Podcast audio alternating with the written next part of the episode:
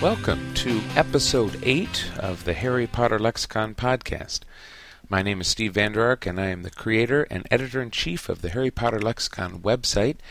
And we're going to talk uh, once again about uh, the Harry Potter books, uh, maybe touch on the movies just a little bit. But uh, before we do any of that, I really would like to talk a little bit about Pottermore.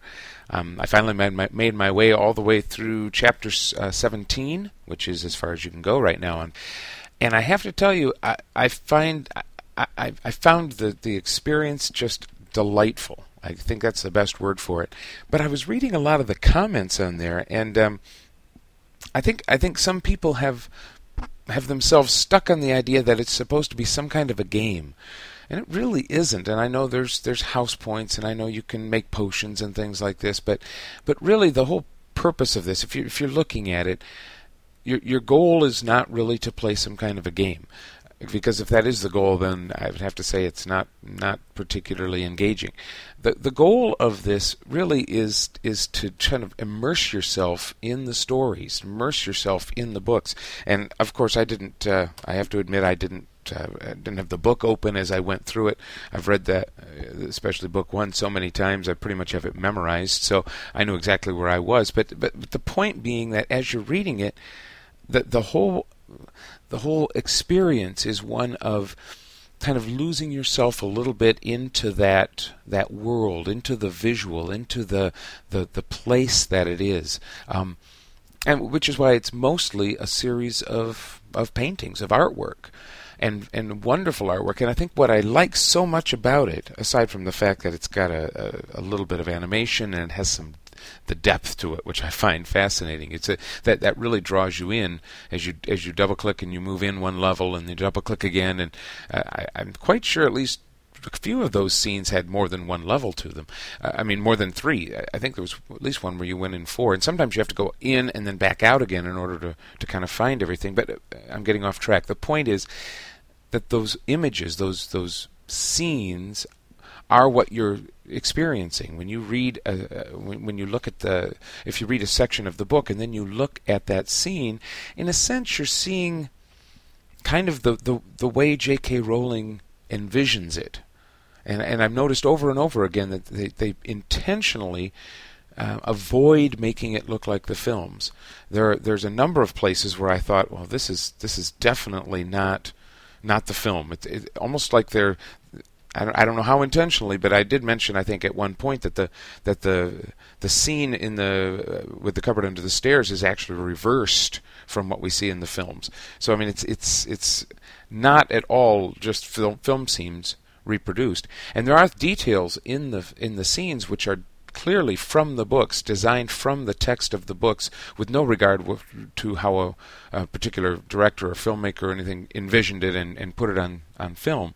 Um, Interesting. Some things that I noticed: you never see, um, you never see the characters' faces. At least, as far as I could tell, there's at no point do you see um, any of the characters' faces. They're always hidden. They're always kind of. Um, I know in in the hospital wing, Harry's face is buried in a book and things like this. So it's it's you intentionally are not seeing the the actors, um, and the settings. Uh, uh, In other words, the setting themselves are, are the settings themselves are the focus, are what you're supposed to be looking at. And so things like finding galleons, uh, where there are a few, certainly not enough to make it uh, like you're not going to get rich doing that. And you certainly couldn't, as far as I can tell, you're not going to be able to sustain uh, making a lot of potions that way, because you're not going to be able to build up your uh, your supply of galleons if you buy a whole bunch of stuff. Um, but but uh, I did have a couple of things that. that I don't know, bothered me a little, if you would. I did run into some glitches in the graphics and things, but I think that's simply because it's still in beta. When I was doing my wand sorting, for example, um, the little card things that come up, actually, uh, I could only see about half the image. Uh, the other just completely was not there. It was just invisible. And one of them I had to just guess where the where the, where the right answer would be. So so there are things like this, but um, uh, that, that I think is just... Uh, part of the the beta of it.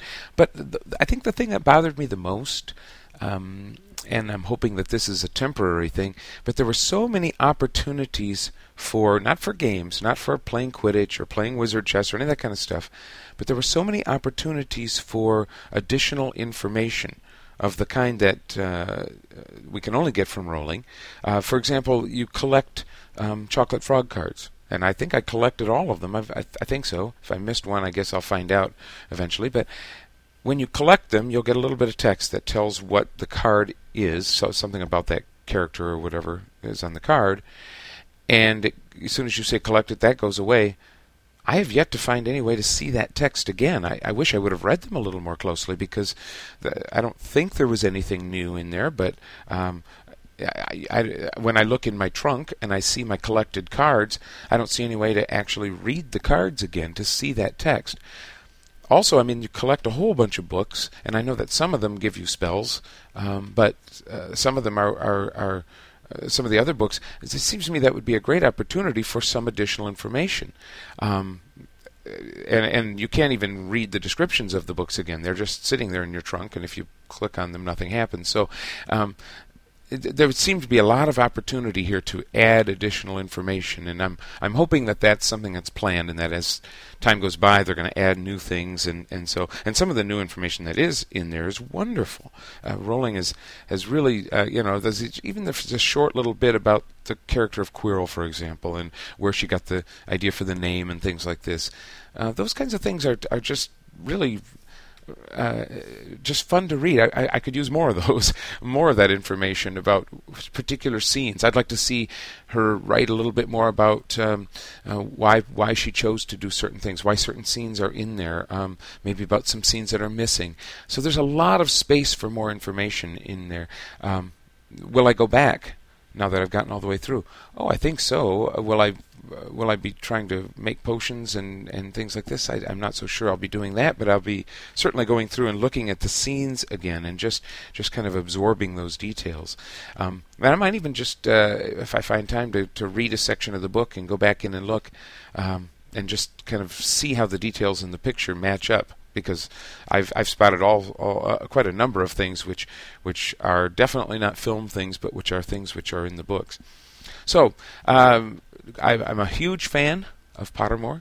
I'm, I see the potential for far more than is already there, and I hope that um, I know they're working on the, the the section for Chamber of Secrets already, but I hope that they're going to add, continue to add more information to what's already there, because I think there's so many possibilities for it. And I mean, a good uh, example is uh, I was I was looking at the the dragon. The books about dragons, about dragon breeding for fun and profit and things like this. And, you know, we actually have on J K. Rowling's website a piece of that book which she um, uh, created, a little scrap of, from her notebooks, which shows up on J K R dot com, J K Rowling dot com. And, um, you know, that would be a perfect thing to link into... Um, to link into to, to Pottermore, so we could pull up things like that. And I can only hope that that is what they're planning to do at some point. I'm talking about uh, sources like that. That would be one of the sources where we get information uh, about um, about things that go into the lexicon on the website, and and we have those included in the book. And so um, there are a number of these sources which, which are fun to, to, to look at now. Some of them are kind of you might say they're out of date. I was looking at um, I was looking for references to Chamber of Secrets and doing some reading on, on that, just because, as you know, I'm writing the series of books, uh, which, uh, the first of which has come out, which is an e-book, um, which is a reader's guide to uh, Harry Potter and the Philosopher's Stone. Um, that book just came out a couple of weeks ago. I'm working on book two, and so I'm doing a lot of research on book two. And I was reading through some old interviews, and of course the place to do that would be Accio Quote. Uh, and I'll put the link to Accio Quote, which, which well, it's w w w dot accio dot quote, uh, accio dash quote dot org, but I'll put it in the show notes as well. But I was going in there and looking at, uh, I was actually looking at um, the Edinburgh uh, Film Book Festival, um, an interview with J K. Rowling, which is from August fifteenth of two thousand four, when she was talking a little bit about the, the connections with um, with book two and book six. She uh, actually said the whole storyline that was removed from book two gave away too much too early, and became a major part, but not the only part, of Book Six. So I'm thinking, you know, we were talking last time about the the connection between two and six, and how what would it be if the story from six became uh, had been part of Book Two? What would we have learned? And I think, you know, again, we don't know. She doesn't say what it is, but um, I, you know, I'm thinking if it was a lot of more background information about Voldemort, um, how much we would have known at that point. And then I can see where, as, as she structured her stories, where she made that decision not to put that information in Book Two and then left it for Book Six. Um, and we are going to talk a little bit more about Book Two and Book Three uh, in a moment. But some of the other sources that I find so interesting, I was looking, once I get on Accio Quote, I'm there for, for hours just because there's so much. And I have read all of these at one time or another, but some of them, it's been a long time since I've read them. And I was looking at some of the interviews from two thousand and two thousand one, and as I was reading some of these, it, I, I remembered uh, what struck me was, was where we were as fans back when these interviews came out. And I can remember these vividly because at that point we were looking forward to Book Four. We had books one through three, and it's very hard, even for me, to remember what it was like not to know, even from Book Four on, um, but to be at that point of wondering about so many things.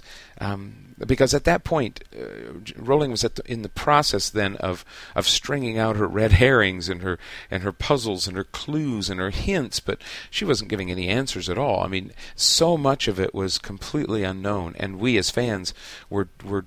desperately trying to figure things out. And I think I've mentioned before that that was the point where the internet was just coming to the kind of the stage where communities were forming and people were finding each other and conversations were starting to happen. And when, when you know, we laugh about it, but it's like your best friend was somebody whose real name you didn't even know. You only knew their screen name. Um, and and it was it was exciting and it was fun and it was it was it was so intriguing to try to kind of delve into this story and to try to figure out what was going on. And and I was looking at, uh, there's interviews that she did with Barnes and Noble back then and with Scholastic where she was giving um, information, and she would so often people would ask her a question and she would say, um, oh, I can't answer that, it would give too much away, which of course for us would right away, we'd think, okay, what was the question and what would have given this away? And uh, you know, and it's so funny because now I look at it and I read this and I think, oh, I guess I can see why she couldn't say that, and we thought it was this and had nothing to do with what it what it ended up being. But um, so so when we read these these um, uh, interviews from the, from back then. For, for a good example is uh, she, somebody. This is where someone asked her what Snape's age was, and this was right around Book Four, and she said thirty-four or thirty-five. Which, you know, it didn't take us long to start backtracking and thinking about, okay, so if he was thirty-four or thirty-five here, that means he was, and we worked out that he was going to, you know, the Marauders, therefore, Snape and the rest of those those people were all going to, to Hogwarts uh, in about the early nineteen seventies. We didn't even have it narrowed down exactly at that point, but we, we started to put together, get this idea for what the timeline was of, of all of this, and therefore, as we were trying to figure out the relationships between the characters and, and and kind of understanding this whole world of Hogwarts in the seventies, which was the first rise of Voldemort, uh, as we were trying to work that all out, that little detail of Snape's age was was was a huge deal to us because we would we would run off from that to try to work out so many so many things.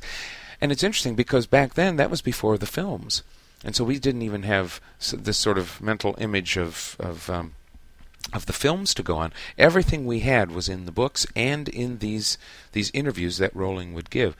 So it'd be kind of fun. It's kind of fun now even just to go back and to look at these and kind of analyze a little bit of, of what was she talking about? What what little what information was she giving out? And then try to remember what it was like when that was all we had. That plus three books.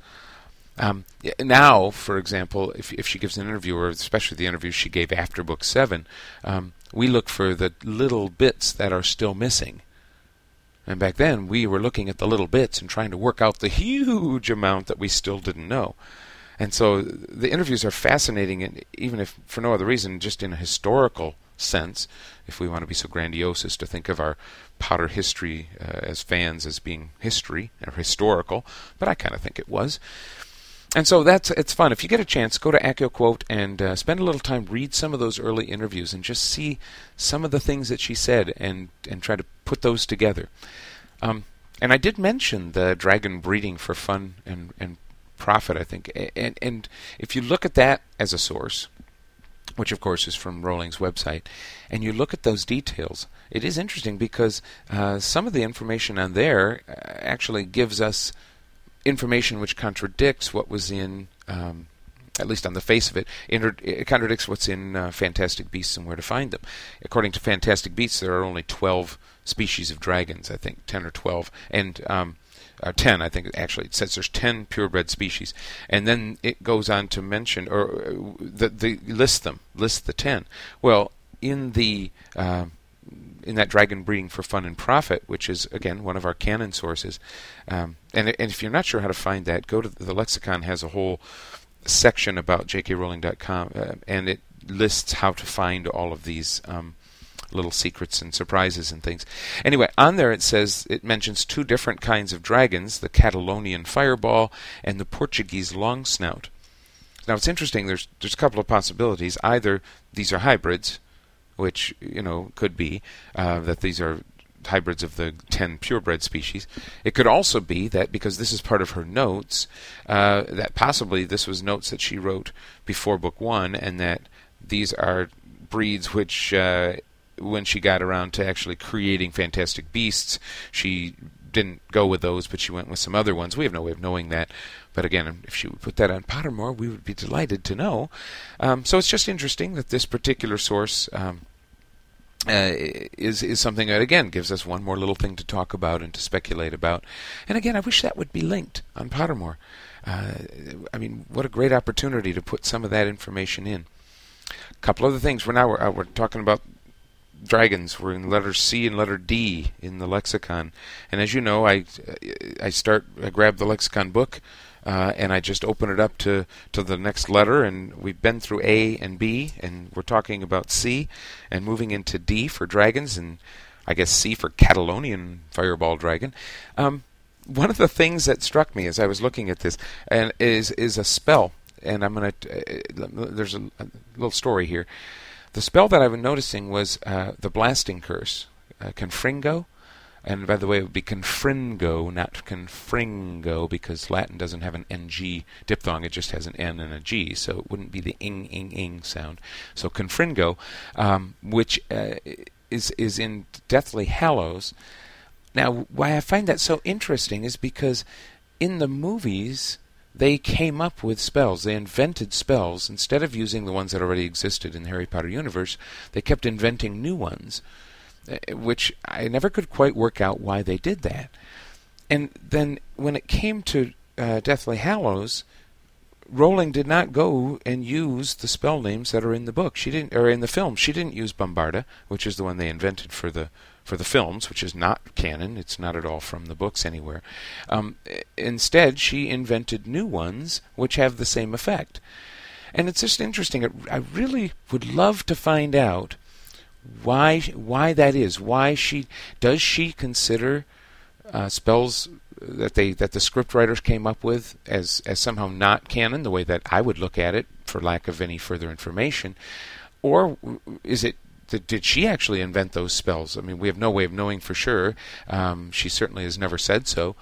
But if you look at some of the other spells that w- appear in the um, in the games, for example, some of that stuff ended up on j k rowling dot com, uh, the the Wig and Weld and all these things. So, so there are things which kind of have made that that uh, transition between what we would maybe think of as a non-canon source and then have turned up in canon.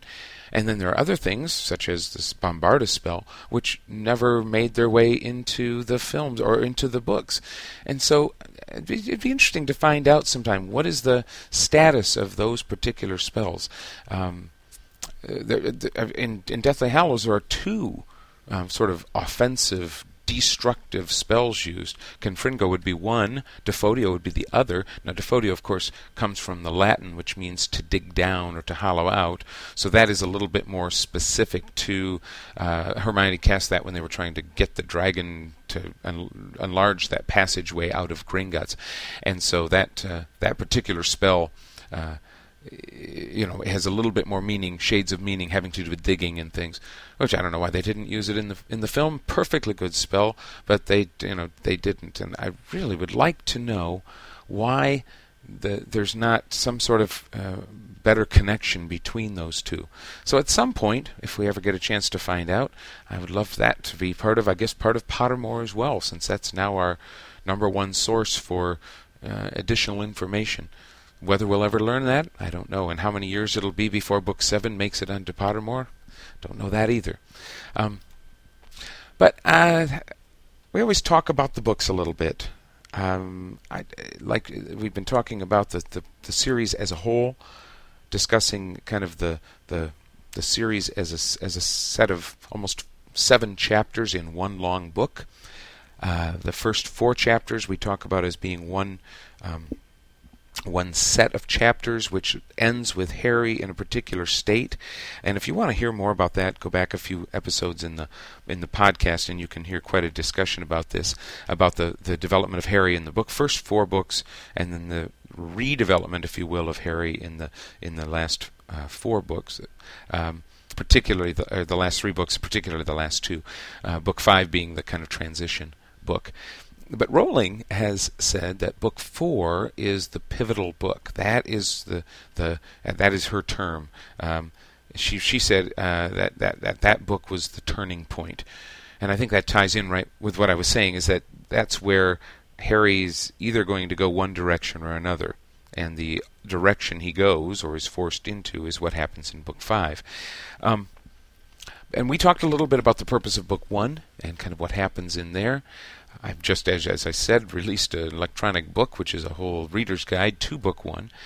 And I've said over and over that I'm uh, kind of lost in Book two at the moment and talking about Chamber of Secrets, and, its, and we talked uh, about its, its connection to Book six and about its purpose in the, in the, in the saga. And now we're up to Book three, which so many people say is their favorite book. Uh, I think mo- a lot of fans, especially those that are kind of into the literature aspect of it and the meanings of things and the depth of the story, really look at Book three as their favorite. And part of that can be because there's a lot of Lupin fans out there, there's a lot of... Um, uh, Sirius Black fans out there, and all of this kind of comes together in that book. But I think... Uh, The the purpose of Book three in the saga, now not just looking at it as a really wonderfully plotted book, and just a, I, I would have to say that that book is probably Rowling's best effort in terms of plotting and in terms of just a, a wonderful, incredibly good story. I think Book three just really takes the cake there over any of the other ones. Um, when we look at Book three, what is the purpose of that one? And uh, one one of the big questions is, why doesn't Voldemort appear in this story, or why isn't um, what is the final confrontation? Because it's a little confusing. I mean, when I think of the final confrontation in Book Three, I immediately think of the Shrieking Shack. That strikes me as the final confrontation. But for most people, I think, for a lot of people, and certainly for the filmmakers, the final confrontation was not the Shrieking Shack. The final confrontation was the big Dementor attack at the at the end uh, w- with Sirius and Harry. But that, to me, is is not the point of the book. And I guess I'm getting ahead of myself here, because I I would say that the that the that in order to kind of get a grip on Book Three, we need to kind of go back to Book One and kind of look at what it was like to read these books when we didn't have anything else, when when Book One first came out, when first time we read Book One, and now I'm speaking from not having, uh, not not knowing anything about the series. I mean, at all. Very first reading of Book One, it was fun. It was a it was a great story. It was a obviously a richly imagined world. Um, it had a lot of humor in it, and we cared about the characters. We, we, you know, all of the things which now I look back and I think, oh, okay, th- I don't quite understand how that, that seems kind of obvious, or this seems like a like a kind of a, a, a gimme, you know, why this would work the way it did. And so then I look for reasons. Did Dumbledore really, you know, set it all up, all that kind of stuff. But back then we didn't think that way. We just thought of a story, and it was a fun story, and none of the little errors or glitches or whatever you want to call them, the, the minor little plot holes stood out. It was just a fun story. And um, I've, I was a librarian at the time, and I loved the book.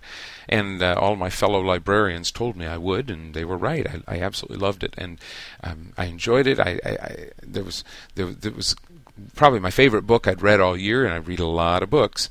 And uh, I read it, you know, once or twice, maybe three times, and I was tempted at that point to start taking notes, because that's kind of my thing. I love to, to, to take notes and catalog things and write down the sources of things and figure out the meanings of things and keep track of all the spell words. And I mean, I was a, a, a Latin student, so a lot of that really, I, I right away caught on to some of those spells and where they came from, and wondered about some that I didn't Didn't, couldn't figure out where they came from, and things like this. Um, but but it was a lot of fun, and, and it was the only one. It w- there was this promise of another book, and certainly got the impression that there was some larger, you know, mystery involved. But it was good. Uh, but you have to remember that book one came out uh, almost a year later in the U S from when it came out in Britain, and by the time I had read book one once or twice, book two was already coming out in in uh, in Britain, but not in the U S, and I. I, I remember seeing a, the cover of Book Two, and it had a flying car on it, and I thought to myself, "Okay, that that doesn't fit with the kind of Victorian era look and feel of the Wizarding World that that I loved so much." And, and I was determined not to enjoy it. I figured, no, I, this this will do it for me. I, I'm not going to be so such a such a big fan after all, which was a bit of a relief, because I really didn't need anything else to get all geeky about, because I had plenty of things I was already fan, a fan of. So, you know, I figured that was okay. I'll read it when it comes out, but I won't be the, a huge fan. And then, of course, Book Two did come out, and I read it, and, oh, I was completely, utterly just captivated. But again, was it the the the, the huge story that, that, that, it, that it seems now? Well, no, it was just another great story, and the characters, I continued to like them. Um, I loved the, the Weasley's house, and the description of that, and the magic everywhere, and the, the new hints and thoughts and ideas. And, of course, the ending was exciting, this whole, um, you know, Tom Riddle turning out to be Voldemort. Uh, that was really cool. Um And, and and I just really enjoyed it. It was a lot of fun, and and you know, I have to say that that you know, Tom Riddle being sinister, I got that impression partway through the book already. I felt like, yeah, I don't know about him. And so when it turned out that he was Voldemort, it wasn't a huge revelation, but it was it was cool, and I loved the way it was done, and I loved the Chamber of Secrets and the and the Basilisk and all this kind of thing, and it was it was just a great book. And then book three came along. And now book three started out, um, I would have to say, different. For one thing, at the beginning of book three, Harry is not the same character.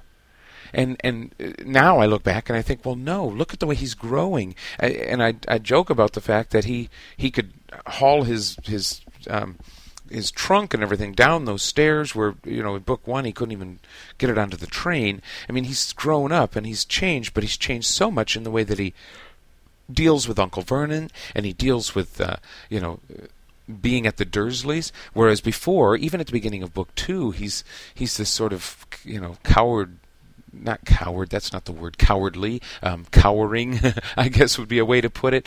You know, he's he's still very much uh, under their thumb. And by the end of Book two, he's he's changed. And again, we've got to realize we go right from Book two into Book three. There's no gap in between there. There's just a couple of weeks in between, because we've got the phone call that comes in. This is directly as a result of Harry giving his phone number to Ron uh, to, when he... When he uh, when he when he's is at the end of book two, and then Ron calls him. And, I mean, you can just see the story continue on, and you know, all of this happens, and and Harry is not uh, cowering at all. I mean, he he agrees to, you know, kind of keep himself under control for the sake of maybe getting that, that paper signed, but that's about it. and he certainly is not happy with, with Aunt Marge or any of that, and he just kind of barely controls himself as that goes along. And finally there's this, you know, explosive attack of magic, if you will, and he takes off running. He's actually running away from home. He's, he is definitely not the same child that he was at the beginning of books one and two. And so he is he is definitely changed. And then he ends up on in, Di- uh, in Diagon Alley, staying at the Leaky Cauldron, and he actually has three weeks of freedom and happiness, and he is, uh, he's free. And you know, you realize that that is the only time he's happy until book six, pretty much. I mean, this is his last hurrah. This is his last time to be a kid, to be not under crushing pressure, the crushing pressure that comes around when he starts to discover who Sirius Black is and the fact that Sirius Black is chasing him.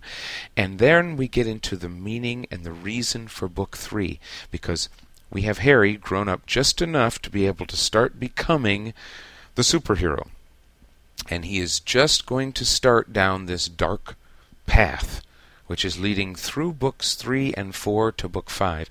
This is the beginning of it. There is a lot going on in this book, a lot of red herrings and a lot of tricks and things like this.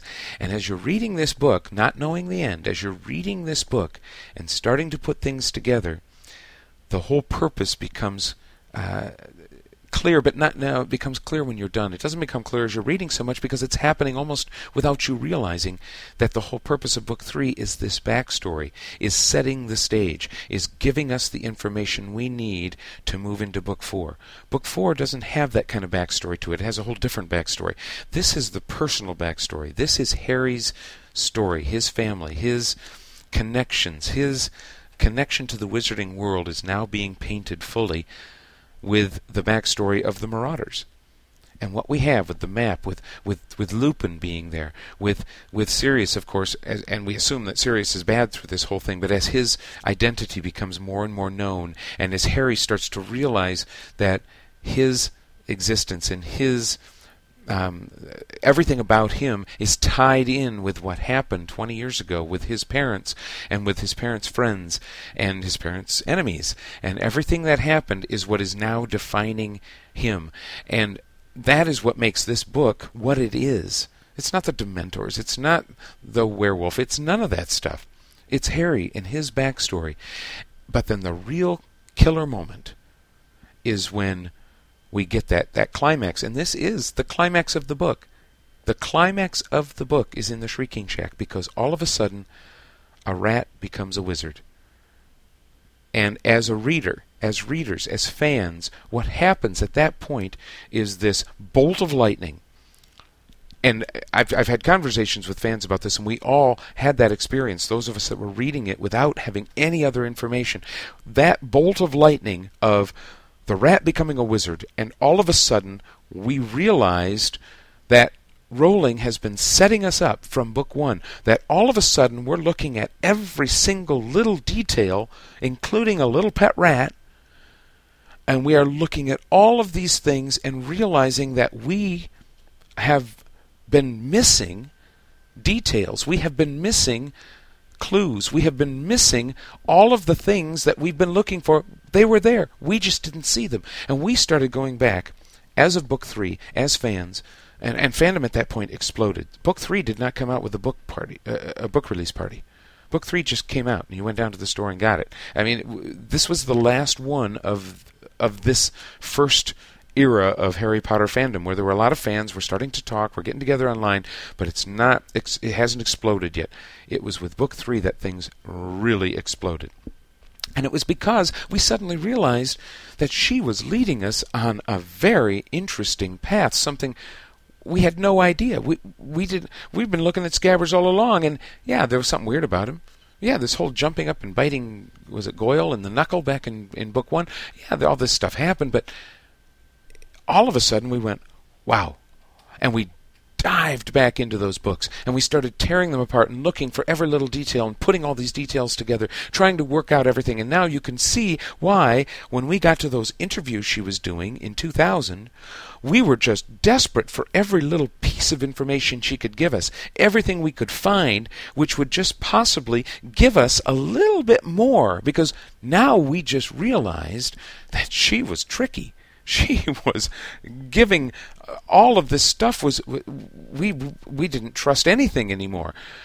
And so the the enjoyment, the thrill, the, the giddiness of being a fan at that time, and and that's right when when MuggleNet started, Leaky started, Lexicon started, all the the, the sites which are still around, which were still um, were still you know Harry Potter sites, although some of us I, th- I think are kind of expanding out into other fan areas. But you know this was when we all got so excited about Harry Potter. This is when fandom really took off, and the, if you're a, a, a big Harry Potter fan now, perhaps coming into it later, this is your heritage. This is where, this is your history. You are part of this. As you get excited about the books, as you get excited about about reading all of these books, you you see the films and you go back and read the books, and uh, even if you've never read the books and you just love the films, this is your heritage. This this is the, the background of what you are a part of.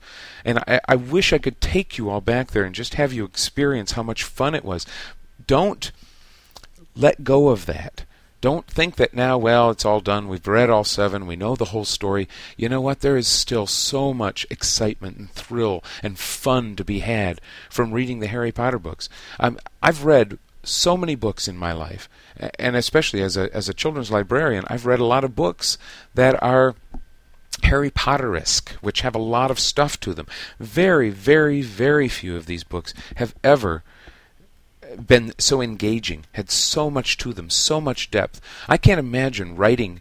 I mean, I've written three books now about the Harry Potter series, and I can't imagine writing books of that kind of depth uh, about any other series that I've that I've read.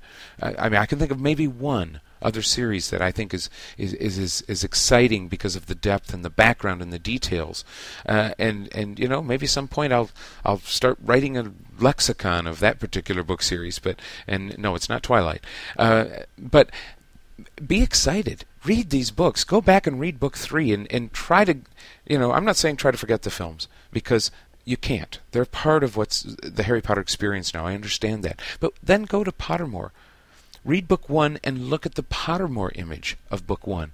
Not the film image, the Pottermore image. And you're not going to notice things like, okay, th- th- th- probably won't realize, probably won't catch on to the fact that the, the Great Hall in in Pottermore doesn't have the the hourglasses for the house points on it like the film one does. Because in the books, they're not in the Great Hall. They're in the entrance hall. Every detail in those pictures comes from the books. So look at those. Enjoy those. Kind of lose yourself in those images and in those feelings. Um, and and if you think about it, the, the, the, the books themselves, those are the source. Those are where everything came from. Look at those films as just very expensive and wonderful fan fiction. And then create your own. Write your own stories. Uh, write stories using these characters. I mean, if Harry Potter fans, starting then and before then and right until now, have been nothing if not some of the most creative people I have ever, ever met in my entire life. Now, oh, I'm off on my soapbox. But, you know, if you look at book three, which is kind of what we're talking about right now, you look at book three and you and you look at the purpose of that book, and you see that purpose as being to give us the Harry's personal backstory, to create this this well-rounded, wonderful character who we met two books ago and is now being fleshed out with this history of, of his family, of his parents, of his parents' friends, of Snape. Because remember, Snape is really the key figure through this whole thing. And as we look at book three and we see Snape lose it, which, quite honestly, is, is a very disturbing when you look back and you see Snape so out of control. Um, and you think about that book as being that uh, that story, that backstory being the purpose, then you might understand why, for me, book uh, the, the third film was the most disappointing. I loved it. It's a fantastic film. I loved the turn of of the the series into something more, I don't know, artfully done, shall we say? And I, I loved the first two films too, but that third one had had so much in the way of just camera angles and and um, just the way that, that it was put together, the humor, the the story was, was well done, the the, uh, the the the story as far as it went, because what they missed, and which really disappoints me, and which is why I really am so sad about that film, is that they really missed the whole point, that whole backstory. There were hints of it, certainly, but you never found out why Lupin knew about the map. Would it have been so hard to put in one, at least one little line at the end when he gave the map back to Harry that he was one of the people who created it? Because that's that connection to the past. At that point, Harry is still just connected because, oh, it's a great story, it's a great, this happened a long time ago, it doesn't connect with me, it's not. Now, I will say, having that scene with um, Lupin and Harry on the bridge, where they where he was talking about his mother and, and all of that, and that one, I thought that was one of the best scenes in the entire film series, to be honest with you. Wonderful scene, and so that, to some extent, um, uh, shall we say, saves the film. But again, they they treated the whole thing as a monster story, as a monster story about Dementors and werewolves. The whole ending to them was uh was was the Dementor attack on Sirius. But then they missed the fact that the whole connection of that that that that uh, Patronus that we saw was James's Patronus. That was Prongs. That was that was it never came out. And you know, obviously those of us who read the book made the connection, but why didn't they make that clear? Why didn't they tie that together, the fact that Harry is seeing his his dad, in a sense, and himself as being the same person, as being, he is now a continuation of his father. His father is one who could cast this powerful Patronus. We are seeing Harry the superhero being created. We are seeing the Harry who can take on dragons in book four being created by that connection with his father. So we are seeing all of the connections made, which we are going to have see broken in book five. You see? So in order to have that saga, to to be able to have that whole story work out the way it does, we have to have those connections made. But instead, we get lost in the monster story. And it's a great movie, and it's a great story, and I I love the film. I'm not saying that I didn't like the film, but I did. But I am sad about the fact that in spite of the wonderful material that was in front of them, they when they made that film, they missed the entire point of the book. Now, you could say, well, to be fair, when they made that film, we didn't know the whole story. And I guess that's true. But I remember at the time, people who had never read the book saw the film, and, and I would talk with them, and they'd say, yeah, but we didn't really get it. What was this? And what was that? And how did this connection work? And so I would explain it and things like this. And I, I, I remember one person saying, well, why didn't they put that in the film? I say, well, I don't know. But there were uh, shrunken heads, which weren't in the books. So I guess they had time for shrunken heads, but they didn't have time for, for a few extra little details which would have would have made that film, you know, what it should have been. Now, I'm sounding like I'm cutting on that film or cutting on the films, and, and I'm I, I'm not doing that. I do love the films, and I think that the people who made the films, and I've met quite a few of them, and I and I know them, and I know that their passion is great, and they are huge Harry Potter fans, and they want it to be good, and they want it to be right, and they certainly are not trying to shortchange uh, the, the, the stories at all.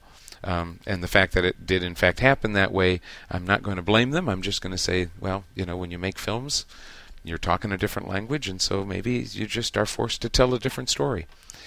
Um, we're going to be keep talking about this stuff. Next book up will be Goblet of Fire. Uh, many, many people tell me that Goblet of Fire is their favorite of the whole thing. Um, I have to say, uh, Goblet of Fire is uh, my favorite in some ways, because it's my favorite to analyze and to try to take apart and to try to think of why things ended up the way that they did, because uh, Goblet of Fire, unfortunately, may be a fascinating book, but it also has some of the greatest flaws of any of the series. And so it's fun to talk about them, not in a negative uh, kind of cutting on the book way, but just in terms of, again, we step out of the story for this and we think, okay, why did it end up the way it did? And so so looking forward to that opportunity. So we'll talk about book four more next time. We'll talk about some more sources of things, uh, places to, to, to find additional information information. Uh, maybe talk a little bit more about Pottermore. Uh, I've already seen some hints and tricks and tips and things like that online, which is a lot of fun. Somebody suggested that I should put a big Pottermore section on the lexicon with that kind of thing. I don't know that I will, just for lack of time. I've said before that I, I am a school teacher, which means at this time of year it's really hard to find hours and hours and hours and hours to devote to something like that. Um, But uh, I, I, I've put a few details from Pottermore onto the lexicon already. Uh, one of them, I think, uh, you have to read the the whole section about Wandwood when you get to that point, and just sit back and read it because it's so much fun. And there's there's a few little details about. Uh, um, about Ollivander, and there, and I and I put a few of those details on the lexicon, not a lot, because uh, certainly not at this point when it's in beta, and a lot of people haven't had, even had a chance to get on there yet. I certainly do not want to start putting things from uh, Pottermore on the lexicon and have when some people have not even had a chance to get in there and find it for themselves. So I'm, I won't be putting much more. I did put Ollivander's first name, and I did not put all the other information we have about his family and other relatives, and so so go find that, go read that, and just read about Wandwood and why certain woods are, are good. And some of that ties with what we've what I've looked up and researched about these kinds of woods in in in lore, folklore. There's a lot of information in folklore, and some of that she's borrowed directly, some of it she's uh, modified as she will. Um, But there's a lot of just wonderful information on there. Another great section is the one about McGonagall's history. I think I've mentioned that before. Uh, another section that you just have to read. It's just so much fun to to find out all of that. Um, I wish there were more, and hopefully there will be uh, more things like that in the future.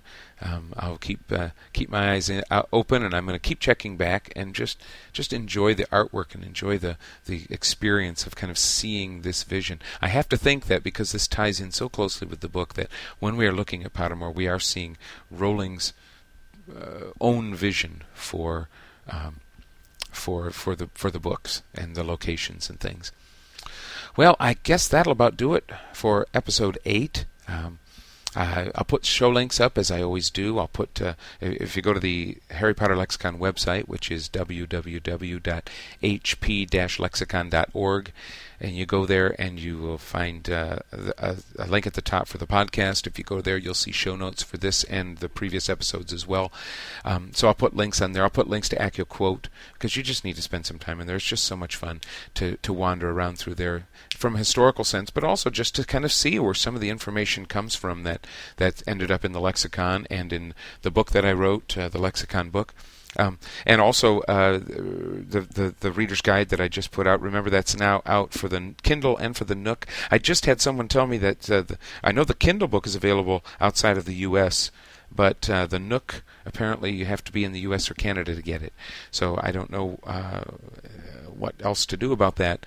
Um, that's, I obviously have no control over that, but that's too bad for, for users of the Nook.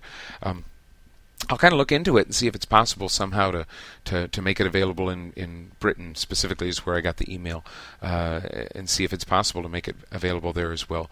Um, those are the only two places I've put it so far. Uh, I've got a connection on the, uh, I think it's the Kobe, I believe it's called, and I've got to follow through on that um, as well. There is a Facebook fan page, uh, and there's a link to that that'll be on the show notes as well. Um, I haven't been quite as faithful about putting trivia and things on there just because of uh, being so busy right now, but I'll put up more uh, on there soon. There's also, uh, if you f- you can uh, email me if you have any questions or comments, steve dot lexicon at gmail dot com, or you can uh, follow my Twitter feed, which is uh, lexicon underscore Steve, and that's always fun. There's things come on there every once in a while. So whenever I face, put something on the Facebook fan page, uh, it also pops up on there. So if you're interested in the trivia, you can just follow it on on Twitter. The fan page is fun, of course, because if you go to the fan page, there's I put polls on there and things like that once in a while. Um, I have to say a big thank you again to Harry and the Potters Uh, for letting me use the, the music that I use for the opening and closing of the show. That's uh, I really appreciate that. I love that music. I always kind of like to hear it. Uh, and uh, I'm working on the second book for the Reader's Guide series. Uh, that one I'm, I've about a third of the way through the book right now. Uh, hopefully get that done maybe by Christmas. I was thinking it would be about every six months, but, but if I kind of stick with it, I should be able to get that one out by Christmas. Chamber of Secrets is, again, not a particularly long book, so um, that that I'm hoping to get finished. But for now, that about wraps it up. And uh, this is Steve Vander Ark of the Harry Potter Lexicon, and thanks for listening.